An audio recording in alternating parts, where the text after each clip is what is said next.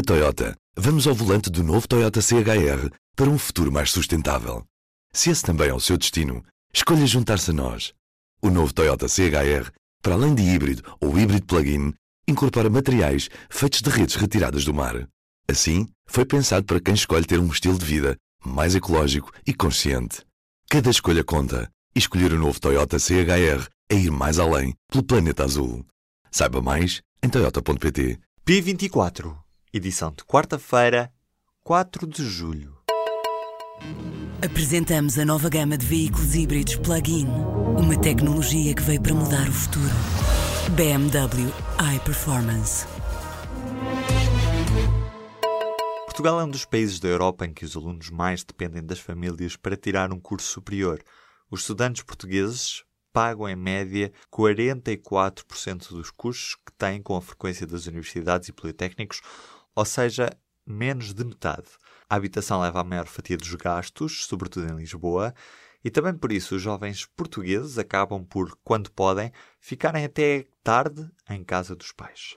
Estes são dados publicados recentemente num estudo do Eurostudent que avalia as condições socioeconómicas da vida dos estudantes na Europa. Há 764 mil pessoas a receber o salário mínimo neste ano. Ainda assim, o Ministro do Trabalho destacou que a subida do salário mínimo para 580 euros não se traduziu no aumento da proporção de trabalhadores abrangidos por esta remuneração.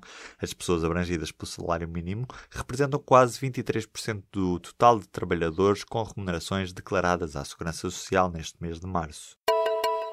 Desde o ano passado, os estágios profissionais chegaram a 25.500 pessoas.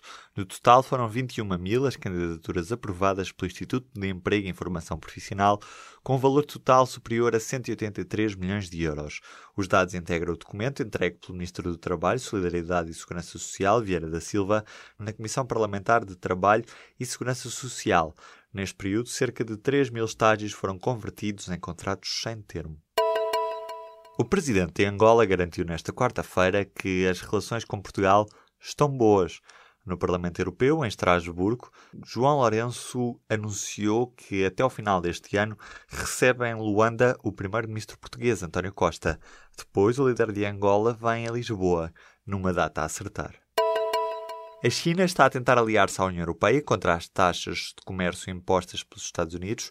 A nova política proteccionista dos Estados Unidos está a levar a China a procurar aliados, mas a Europa hesita, mostrando que ainda desconfia do país que mais motivos de queixa dava num passado recente pelas práticas comerciais que praticava. Está marcada para os dias 16 e 17 de julho uma cimeira entre a União Europeia e a China. As novidades ficam para essa altura. A polémica reforma do governo polaco obrigava a Presidente do Supremo Tribunal do país a abandonar o cargo que tinha nesta terça-feira, mas a juíza desafiou o governo de Varsóvia e acabou mesmo por ir trabalhar. Com centenas de pessoas a acompanharem Gersdorf quando estava no Supremo para dar continuidade ao seu trabalho. Em causa está a nova legislação que provocou vários protestos na Polónia, pois prevê que cerca de um terço dos juízes do Supremo sejam obrigados a aposentar-se aos 65 anos. As mensagens pessoais de utilizadores do Gmail podem ser lidas por terceiros. O Wall Street Journal chama-lhe de segredo sujo.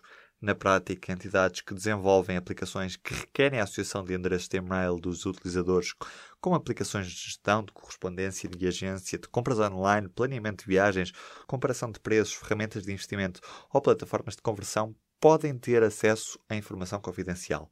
O Google desvaloriza e diz que os programadores de aplicações com qualquer tipo de abuso são sancionados com a revogação do acesso à plataforma de programação e que o acesso às mensagens requer permissão explícita.